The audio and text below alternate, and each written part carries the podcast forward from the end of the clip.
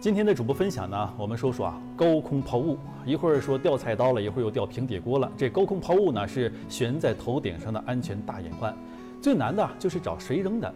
八月二十四号的时候呢，四川遂宁四年前的一个高空抛物致人死亡案件宣判了。那当时不满一岁的女婴被高空抛下的一个铁球砸中身亡，因为没有找到抛物者，孩子的父母起诉了整栋楼的住户。法院是判决每户赔偿三千元，这结果一出来，引发大家的热议。而就在八月二十五号，国内首个高空抛物智能预警监控系统正式上线了。这东西是谁扔的，看的是清清楚楚。这套系统呢，名为“瞭望者”，已经在重庆正式投用了。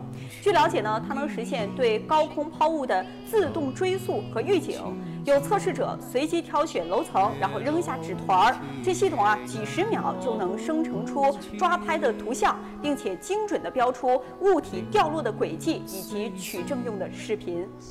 这瞭望者呢，可以抓拍到高空抛下的烟头大小的物体，后台民警啊，通过系统生成的图片和视频，能够找到抛物者，这样就可以大大提高效率，对抛物者进行抓拍。高科技，厉害啊！